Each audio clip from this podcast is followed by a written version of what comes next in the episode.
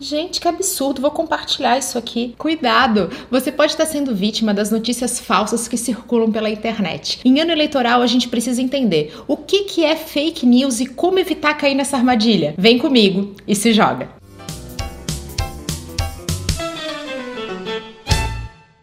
Fake news é a mesma coisa que boato ou que notícia falsa. Elas chegam até a gente principalmente através das redes sociais e dos grupos de WhatsApp. Elas acionam um gatilho bem importante do nosso cérebro. A gente realmente acredita que vai ajudar alguém repassando aquela informação adiante. E é nesse modus operandi que se apoia quem constrói os boatos. Por quê? Todo boato tem algo em comum. Ou ele vai gerar uma empatia imediata ou uma revolta muito grande. Se você identificar um desses dois fatores em alguma notícia, cuidado. Ela pode ser falsa. Um outro gatilho importante é do impulso. Quando essa informação que a gente se identificou muito, ou então que deixou a gente muito revoltado, chega até a gente, vai agir lá no nosso cérebro no centro de impulso. E é por isso que dá uma vontade incontrolável de clicar no botão de compartilhar. Como fazer para identificar uma notícia falsa? A principal dica é ficar de olho em sites de pouca credibilidade, notícias sem datas, reportagens que misturam informações que a gente sabe que são verdade com outros elementos muito vagos, como pessoas pessoas sem nome. Outra dica: cuidado com aquele site que pede que você compartilhe a notícia ou que você avise os amigos ou que você passe isso adiante em grupos. Veículos de credibilidade nunca pedem isso. Para evitar cair na cilada das fake news, nunca compartilhe algo sem ler. Você foi impactado por uma notícia? Acesse o link e leia com atenção. E aí, segura o impulso. Analise o que você leu. Aquilo faz sentido? Pega essa informação e joga no Google. Outros sites estão falando sobre isso.